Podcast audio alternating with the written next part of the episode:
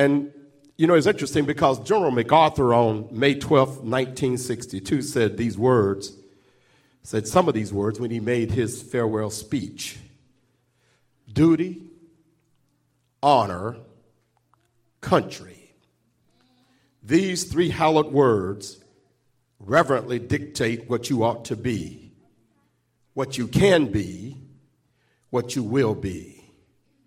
They are your rallying, rallying point to build courage when courage seems to fail, to regain faith when there seems to be little cause for faith, to create hope when hope becomes forlorn, or that is, becomes hopeless. And my brothers and sisters, I'm, I'm, I'm, I remember this, this great movie that I went to watch, and it was about the fifty-fourth Massachusetts Regiment, an all-black unit, and in its effort to be allowed to fight, had to wait on their moment in history to be allowed to fight. And when the moment came, it would be a difficult task. It would require courage that failed those that went before them. It would require an inner strength that surpasseth all understanding.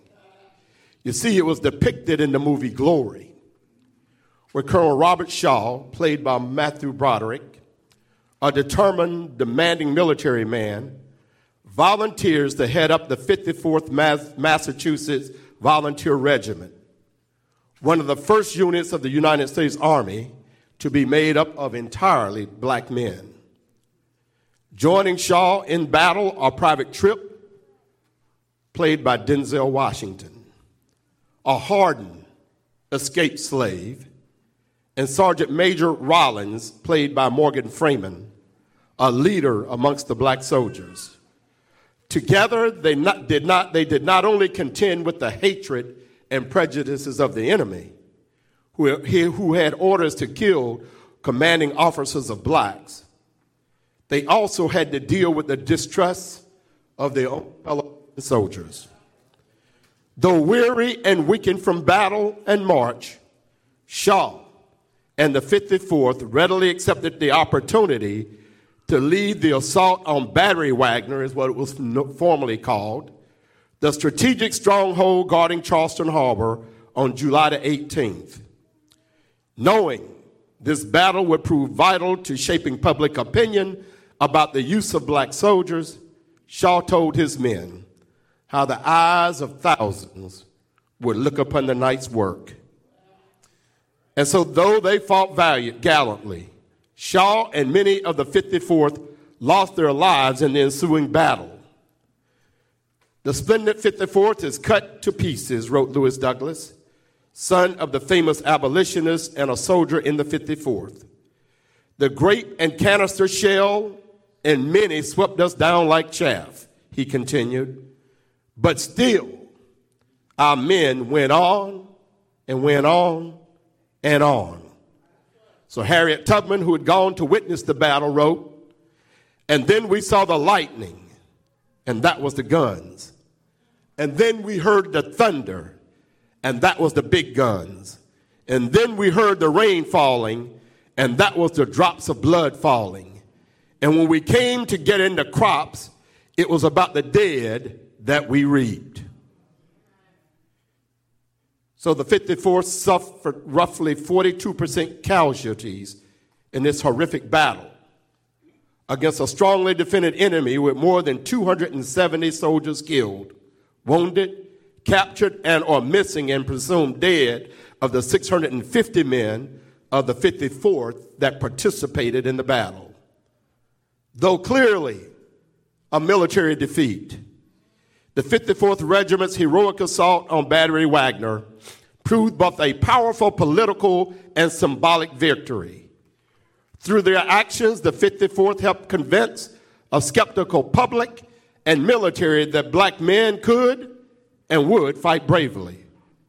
As a result, news of the regiment's courage spurred, spurred the recruitment of numerous black volunteers And by the end of the war, there were more than one hundred eighty thousand African American men in uniform, a fact which President Lincoln considered instrumental in securing a victory for the Union. And to those of us who served and are serving, and to those of us who are serving in the army of the Lord today, we can surely say that we have been in some battles. We can say that we are now in a battle, or we are on our way to a battle. And in the in the, in the unnecessary English that my old sixth grade teacher would say, boy, don't you use that word. Ain't nothing wrong with your faith or your relationship with God when you are in a battle. Because the Bible says that in this world you shall have trouble. But even though you are in a battle, you can be of good cheer because Christ has overcome the world. Yeah, yeah, yeah. So, so on this Veterans Day, be of good courage. Have the courage to wait. And so in our scripture this morning, it gives us some insight into being of good courage and having the courage to wait. It reads, wait on the Lord. Be of good courage, and he shall strengthen thine heart. Wait, I say, on the Lord. Well, the first thing I want to talk to you about is wait on God. I knew it would get quiet. Because this word wait is a complex word, very complex word in our vocabulary and in our society. In fact, it is not a word that some of us love to hear. But but but but the scripture says, wait on the Lord. So in the Hebrew, it is the word kava. And it means to bind together and to wait. It's not just a passive word, and it's not just an active word. It is both passive and active. Waiting, our brothers and sisters, is both passive and active. In this thing we call life, many of us can get frayed by the ups and downs of life. And those of us who served understand that throughout our careers, we've had some ups and we've had some downs. And at times we did not know if we were going to make it, whether it be in battle or whether it be in our minds. In fact, many of us continue to suffer in our minds, and the only thing that keeps us is this. It is that when the battle comes, we learn to lean on the everlasting Lord. In the battle, our life that was unraveling and about to be out of control, we would lean on the Lord. And when we leaned on the Lord, we would at some point start to feel his presence. And when we felt his presence, that that which was unraveling and out of control is now bound together. In other words, when the battle comes, lack of money. When the battle comes, addiction. When the battle comes, depression. When the battle comes, can't pay your bills. When the battle comes, can't see your way out. Can, when the battle comes, suicidal ideations. When the battle comes, divorce. When the battle comes, relationship issues. And when the battle comes, your life seems to be unraveling. But at that very moment, you can lean on the Lord and feel his presence, and the things that were unraveling and about to be out of control is somehow bound up, and you get the courage to continue on.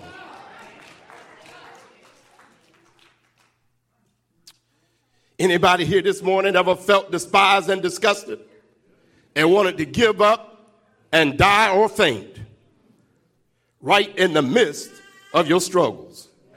But somehow, some way, while you are waiting on God, praying to him, calling on him, believing in him, some way you got the feeling, not the one James Brown talks about, but the feeling on the inside you get with the presence of God, and the rough seas of life were calmed. And you felt like going on. Anybody here believe that? They that wait upon the Lord shall what? Renew their strength. Oh, we got some Bible readers in this place on this Sunday morning. So somebody, I wish I had at least two or three of you back in the back, or two or, two or three veterans who could stand up and tell God, I'm going to wait. I don't know about you, but I'm going to wait. I'm going to wait until I hear from you. Or I'll wait for you to see me through, and I'm going to stand still until I hear from you. So I don't know about you, but God is worth waiting on. I, I don't, I don't know. There's a lot of people not worth waiting on, but God is worth waiting on. Amen? And so I don't know who I'm talking to this morning who's in a hurry, but you need to wait on God. So wait on God. While waiting, maintain courage. So I'm talking about that active and passive, right? So while waiting, maintain courage. I, I remember in nineteen ninety when I went to uh, Desert Storm, and and my job that I had to do was I had the responsibility of loading vessels with, with tons and tons and tons of ammunition. And I got the the the the the the, the talk on the on the installation was that I could move more tonnage than anybody, and I could. And and and and, and so I'm, I I went to a ship because they decided to put me on a ship to see how fast I could load it in seven days, working twelve days, or twelve hours a day, compared to a ship that they were running twenty-four hours a day, seven days a week. And so at the end of the end of that week, they had beat me by one day. And, and so during the process, though, the colonel who ran the installation came down to see me. And so we're standing in the bottom. We call it the hole. All y'all know something about the ship. And I'm in the hole in the very bottom of the ship. And, you know, I have radios, and I have about forty, fifty people working for me besides all the labor. So I'm in the bottom of the hole. The colonel's talking to me, watching me operate. I'm doing my thing. All of a sudden, the radio starts crackling. When the radio starts crackling, the code comes out, fire. Now, I don't know about you, but you with, with you around a bunch of ammunition and explosives, fire is not a good thing. The ship at the at, at the wharf just ahead of me, probably not more than two hundred feet ahead of me, had just finished loading about fifteen thousand tons of ammunition. And I don't know how many tons I had on mine. And when fire came out, I'm like, uh-oh. And I looked around, and the colonel took off running. And I just stood back against the, the brick wall, and I put my hands like this, and I looked at the colonel, and I'm watching him. And he's running, and when he gets about up three rings up the ladder, because you got to climb all the way out that ship. And that's a slow process, and you can kill yourself if you're not careful. And he looks back at me, and I'm just standing there calm, cool, and collected. And he looks at me, and he said, I guess it ain't no point running. I said, you got it, sir. I say, because with fifteen thousand tons of ammunition on that ship, you can't run fast enough to get away from it. So you just will meet the Lord right here. And so, and so, and so to those of us who served, and I know there are many stories like that, being a coward was not an option. Whatever we did as veterans, it was dangerous. Whether it was on the battlefield, near the battlefield, or supporting the battlefield. One mistake, and our lives and others would be in jeopardy. You see, my brothers and sisters, it's the same being on the battlefield for the Lord. I don't care what you do for him, but you can't be a coward. Mm. As believers, we are called to the battlefield. and our basic mission given to us by God, we're told to go and make disciples of all nations, baptizing them in the name of the Father and of the Son and of the Holy Spirit, and teaching them to obey everything I have commanded you. So my brothers and sisters, while you are waiting on the Lord, do something for the Lord consistent with Matthew twenty-eight, nineteen, and twenty. My brothers and sisters, if you're not doing anything for others and everything you do is for, for yourself, your actions are inconsistent with the Lord that you are serving and waiting on. How can you believe in a God who serves others and you can't serve others? If your life has no element of service to others and it is all about you, you need to go check yourself. If everything you do with God is about me, me, me, me, me, then you need to go back to the very foundation of when you accepted Christ. And you said you believe, everything was about you before you found him. So why is it after you found him that everything after finding him is about you? Oh, this is a serious day. And so everything about our military is service. And as veterans, we serve this country. And yes, we got something out of serving. So you see, my brothers and sisters, when you serve others, you get something out of serving others. The service that you do leads to, to the benefit of others. The service you do for the Lord while you wait should lead to the benefit of others.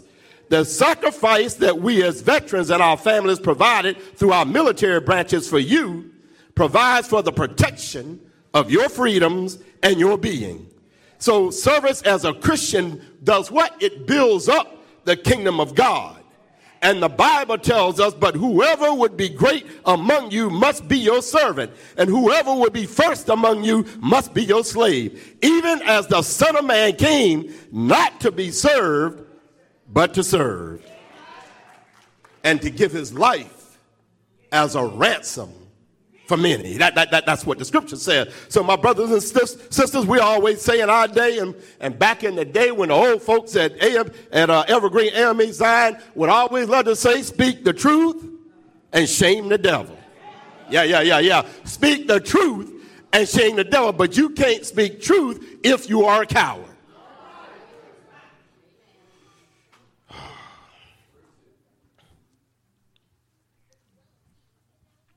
Be of good courage when you spread the faith. Be of good courage when you pray for others. Be of good courage when you make self-sacrifices for the cause of God. Be of good courage when you when you minister to the lost. Be of good courage when others see the Lord in you.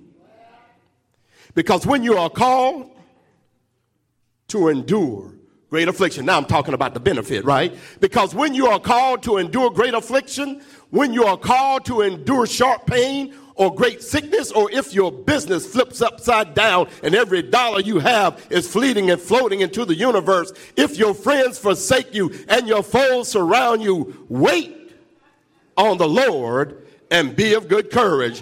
Because the God that you and I serve will never leave you nor forsake you. And I don't come, care what comes at you. Don't you be called a coward for the Lord on the battlefield. Because his grace will enable us to endure all that life, all that nature, and all that this world throws at us. Because his grace is sufficient. And because in our weakness, his power is made perfect. So don't be a coward.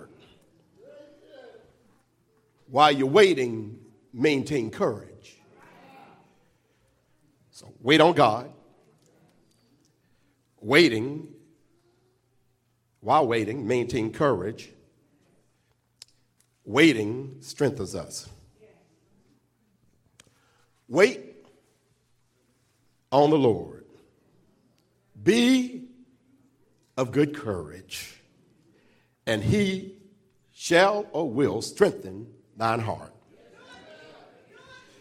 So in military service, particularly in battle, We never rushed into battle. In fact, when we are about to go into battle, we do not go into battle without having proper strength. Our doctrine dictates that we always go into battle with greater numbers than the enemy that we are about to attack. If we get to the battlefield and we don't have proper numbers, then we wait on more numbers from our higher command to strengthen us. While we are waiting on additional troops or additional airplanes or additional fighters or additional close air support, our heart becomes strengthened because we know that our higher command cares about us and will give us the more numbers or the strength to fight the battle. But with God, while we wait, we receive an inner strength, an inner force, an inner power, and inner energy to help us fight our battles.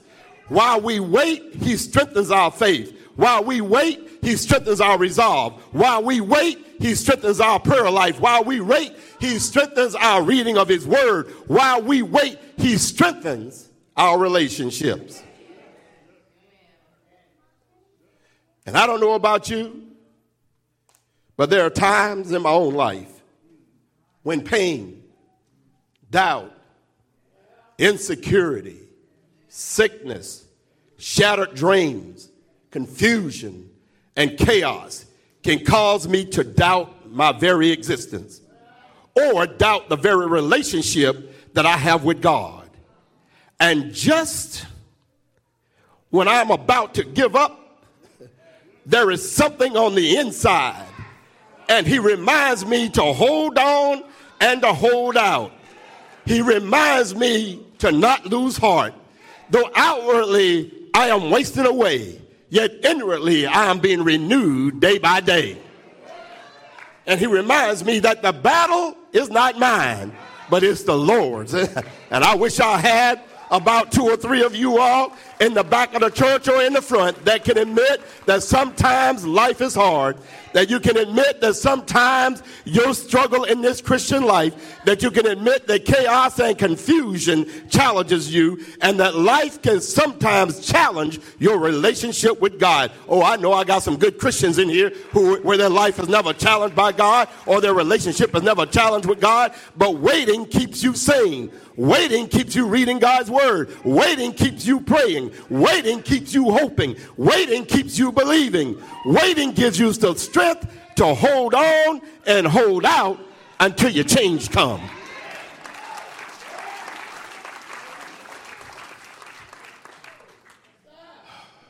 I'm about finished. But there's somebody here. There, there, there's somebody here that's about to give up.